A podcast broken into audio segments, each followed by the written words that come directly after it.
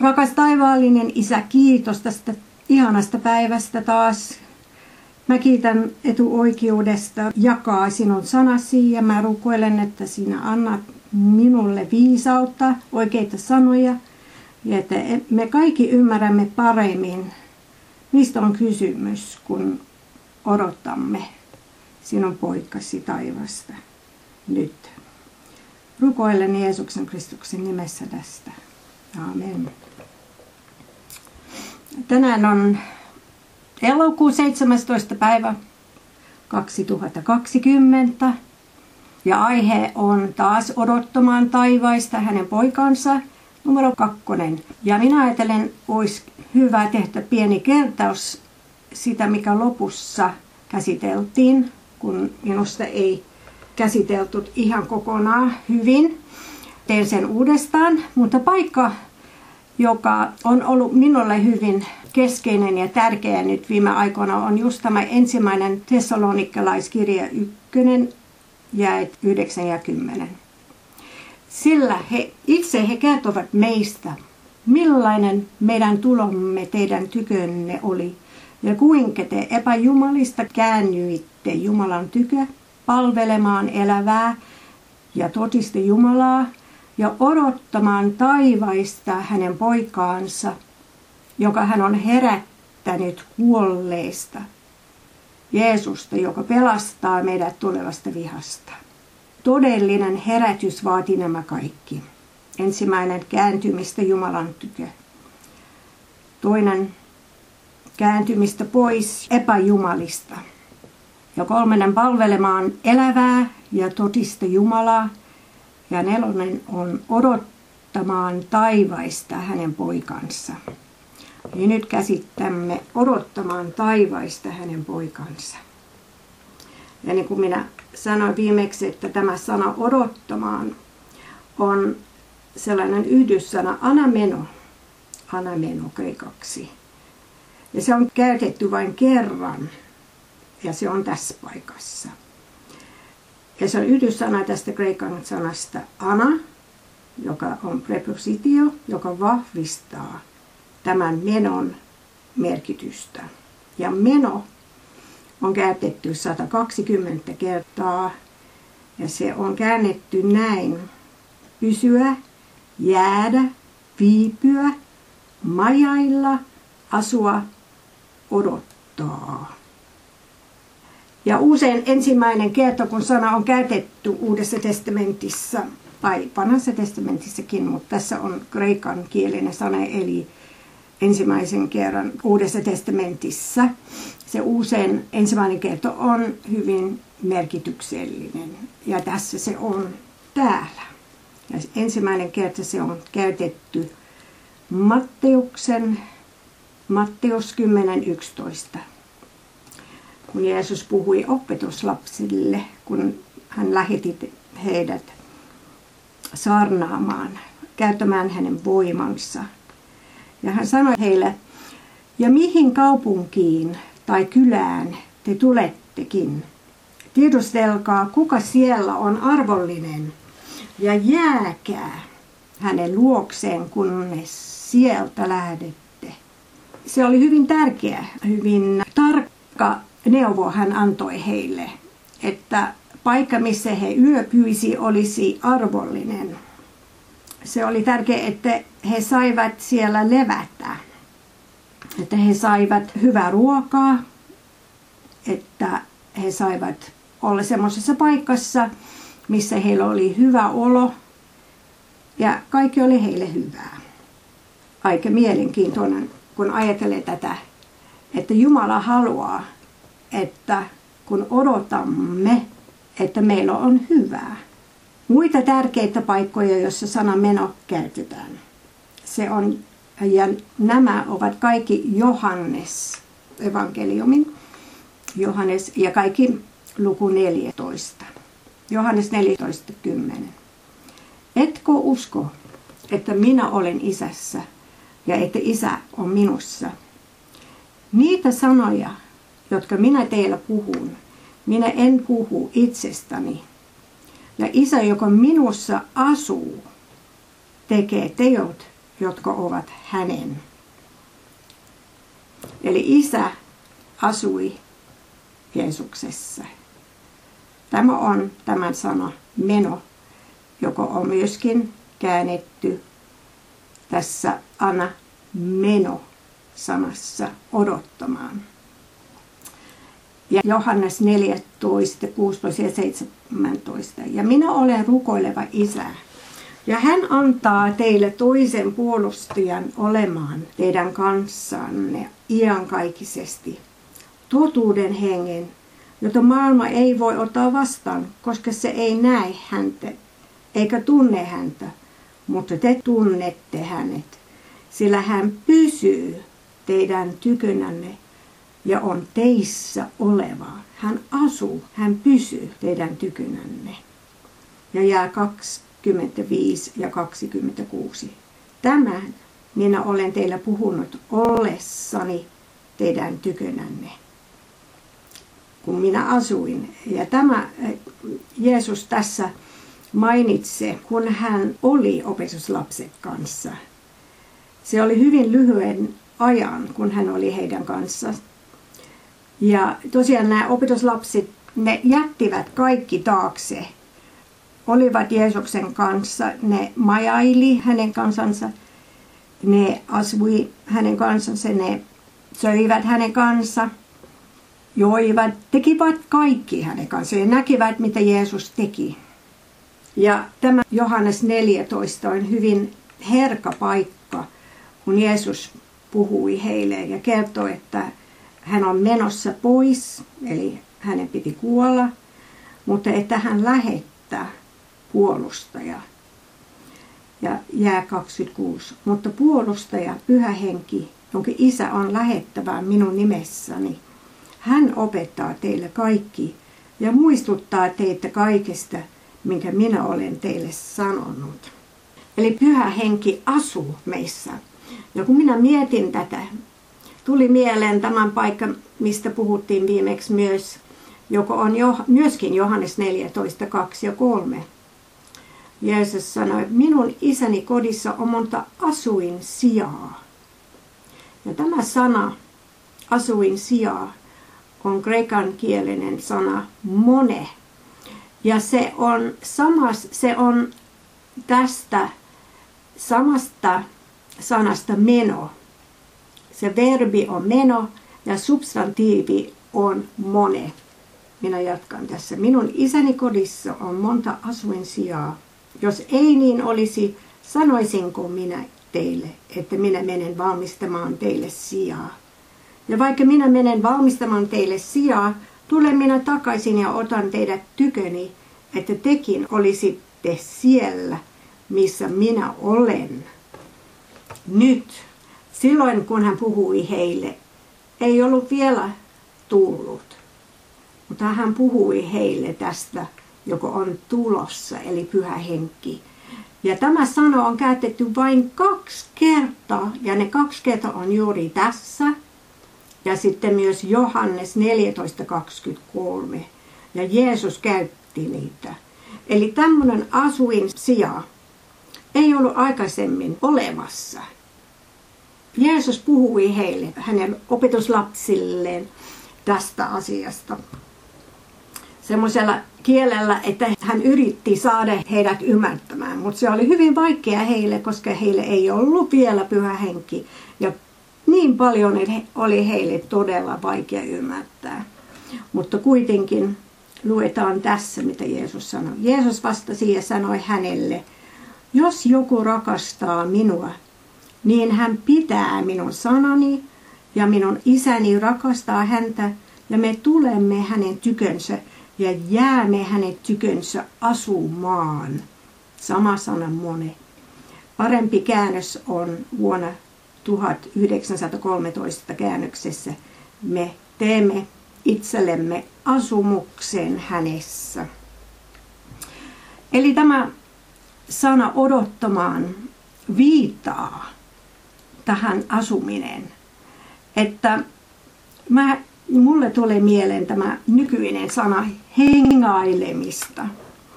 vaikka tämä sana ei ole raamatussa, mutta minusta se on äärimmäisen hyvää tässä ymmärryksessä. Koska kun me odottamme Herraa, se on semmoinen luja, pysyvä mielentila. Ja se on hengailemista Herran kanssa salaisessa paikassa. Pyhä henki on tämän salainen paikka, missä me voidaan hengailla Jeesuksen kanssa joka päivä ja koko päivänä. Me voidaan neuvotella hänen kanssaan, kysyä häneltä, mitä me teemme, mitä mun piti tehdä tässä, mitä mun kannattaa syödä nyt. Että hän on kiinnostunut kaikesta. On muita sanoja, joka tarkoittaa odottaa tässä. Prostekomai, se on käytetty 14 kertaa. Ottaa vastaan, saada, hyväksyä, odottaa.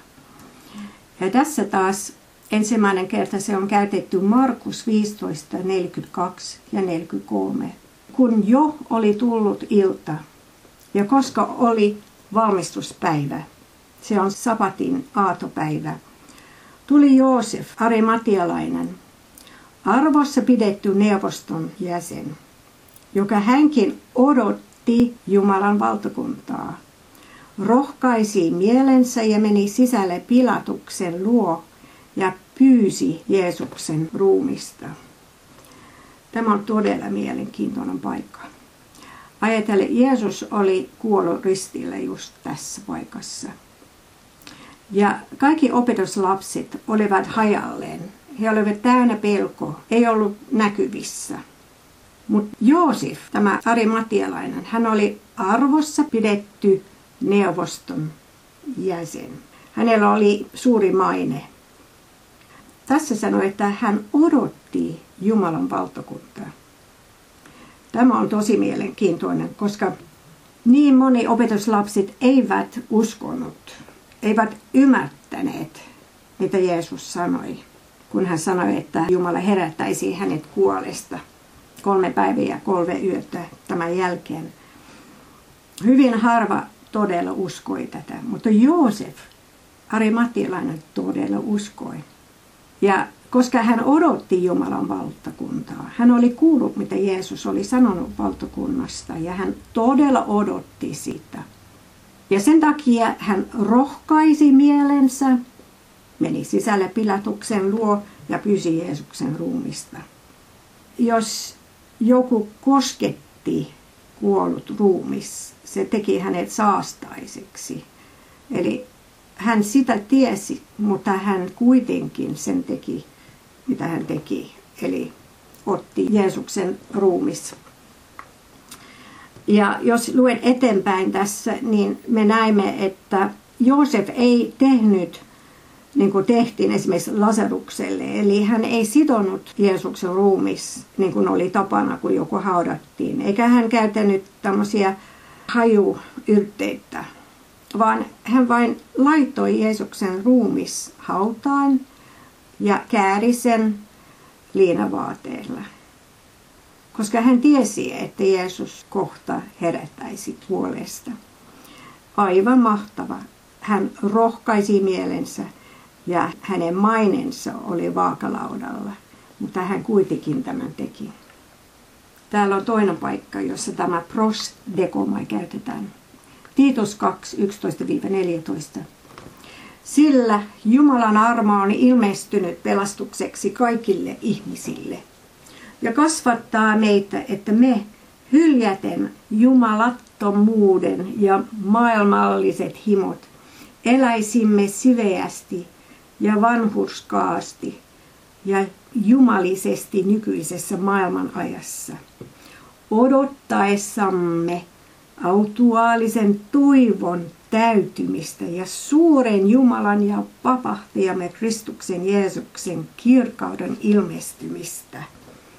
Hänen, joka antoi itsensä meidän edestämme lunastaakseen meidät kaikista laitomuudesta ja puhdistaakseen itselleen omaisuudeksi kansan, joka hyviä tekoja ahkeroitsee. Siis jos ajattelee, että odottaminen on vain peukalla pyörittämistä, tämä on kaukana totuudesta, koska meillä on niin paljon tekemistä. Jumala on järjestänyt, että meillä on hyviä tekoja tehtäväksi ja meidän pitäisi ahkeroitsee. Tässä on vielä kolmas sana, joka käännetään odottaa. Ap ek tekomai. Ja Novon 5 sivu 128 on tässä tästä sanasta. Apek tekomai ei ilmaisekaan vain yleensä odottamista, vaan kiihkeätä ja samalla kärsivällistä odottamista. Kiihkeätä ja kärsivällistä odottamista. Filippiläiskirja 3, 20 ja 21. Mutta meillä on yhteiskuntamme taivaissa ja sieltä me myös odotamme Herraa Jeesusta Kristusta vapahtajaksi, joka on muuttava meidän alennustilamme ruumiin kirkautensa ruumiin kaltaiseksi sillä voimallaan, jolla hän myös voi tehdä kaikki itsellensä alamaiseksi. Ajattele, meidän yhteiskuntamme on taivaissa. Sieltä me myös odotamme. Eli meidän näkökulma nyt on ylhäältä alaspäin, eikä toisinpäin. Se antaa meille paljon voimaa. Se antaa meille aivan erilainen näkökulma kuin mikä maassa on. Fantastinen paikka. Ja sitten viimeinen paikka, mikä mä haluan teille näyttää, on ensimmäinen korintolaiskirja 1, 4-9. Ja tämä on täynnä kaikenlaista. Täällä Paaveli puhuu korintolaisseurakunnalle ja tosiaan tämä on paljon meillä opettavaksi. Minä kiitän Jumalaani aina teidän tähdenne siitä Jumalan armosta, joka on annettu teille Kristuksessa Jeesuksessa, että kaikessa olette rikastuneet hänessä, kaikessa puheessa ja kaikessa tiedossa, sen mukaan kuin todistus Kristuksesta on teissä vahvistettu, niin ettei teiltä mitään puutu missään armolahjassa teidän odottaessanne meidän Herramme Jeesuksen Kristuksen ilmestystä. Hän on myös vahvistava teitä loppuun asti, niin että te olette nuhteettomat meidän Herramme Jeesuksen Kristuksen päivänä. Jumala on uskollinen, hän, jonka kautta te olette kutsutut hänen poikansa Jeesuksen Kristuksen meidän Herramme yhteyteen. Eikä häntä ole mahtava paikka. Mä haluan katsoa nyt jää seitsemän, ettei teiltä mitään puutu missään armon lahjassa. Tämä on Jumalan tahto, kun me odotamme Herramme Jeesuksen Kristuksen ilmestystä. Hän haluaa, että me ollaan täynnä pyhä henki, että me käytämme kaikki ne ilmenemishyödyt, mikä pyhässä hengessä on. Eli hän haluaa, että me puhutaan paljon kielellä. Hän haluaa, että me rohkaistaan mielemme samalla tavalla niin kuin Joosef Arimattialainen. Kun hän tiesi, että valtakunta oli tulossa, hän rohkaisi. Hän, hän oli valmis menettää maineensa hänen kollegonsa edessä. Hän oli valmis menettää kaikki oikeastaan. Ja Jumala haluaa, että me rohkaistamme itsemme meidän mielestämme. Ja hän haluaa myös, että me ollaan täynnä pyhä, pyhällä hengellä. Ja mulle tuli mieleen, että siis ettei meiltä puut, mitään puutu missään armolahjassa, kun ajattelee, että Efesolaiskirja 4, ja minä luen tämän, Jumala antoi muutamat apostolleeksi, toiset profeetoiksi, toiset evankelistoiksi, toiset paimeniksi ja opettajiksi. Että ne ovat lahjoja seurakunnalle. Ja Jumala haluaa, että nämäkin ei puutu missään heidän tehtävissään. Eli hän haluaa, että apostolit täyttää heidän tehtävänsä. Ja että profeetat profettoi, että paimenet paimenoivat ja opettajat opettavat. Jumalalla on niin paljon, mikä hän haluaa antaa meille, mutta meidän täytyy ottaa nämä asiat vastaan. Meidän täytyy käyttää kaikki lahjat, mikä Jumala on antanut meille. Ja siis mä haluan itse asiassa antaa tämän nyt Heikille, koska me puhuimme tästä vähän, että onko sinulle Heikki mielessä jotain, mikä haluat myöskin ottaa esiin tästä mahtavasta paikasta. Minä annan nyt puheenvuoron nyt sulle. No joo, jos jatketaan tuosta jakeesta 8 ja 9. Hän on myös vahvistava teitä loppuun asti niin, että te olette nuhteettomat meidän Herramme Jeesuksen Kristuksen päivänä.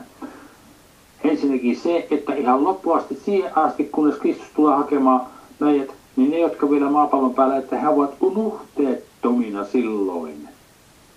Ja se tapahtuu siis siten, että kun nämä armolahjan virat, opettajat, pastorit ja profeetat ja evankelistit ja apostolit tekevät työnsä, niin seurakunnassa olevat uskovat oppivat kääntymään kaikissa asioissa jatkuvasti Herran puoleen. Ja Herra pystyy puhdistamaan heidän sydämensä kaikesta niin, että he ovat sitten nuhteettomia, kun Herra Jeesus Kristus tulee.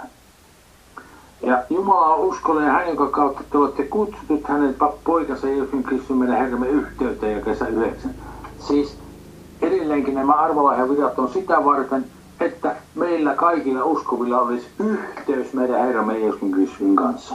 Ja Jumala on uskollinen, hän toimittaa meille kaiken sen, mitä me tarvitsemme siihen.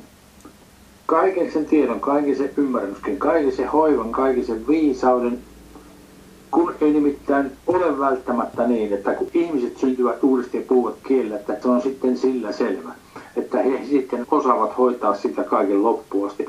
Nämä armolahjavirrat on sitä varten, että ne ovat auttamassa uskovia siihen pisteeseen asti, että he pääsevät meidän Herramme Jeesuksen Kristuksen yhteyteen. Aamen. Kiitos. Tämä oli tämän päivän opetus.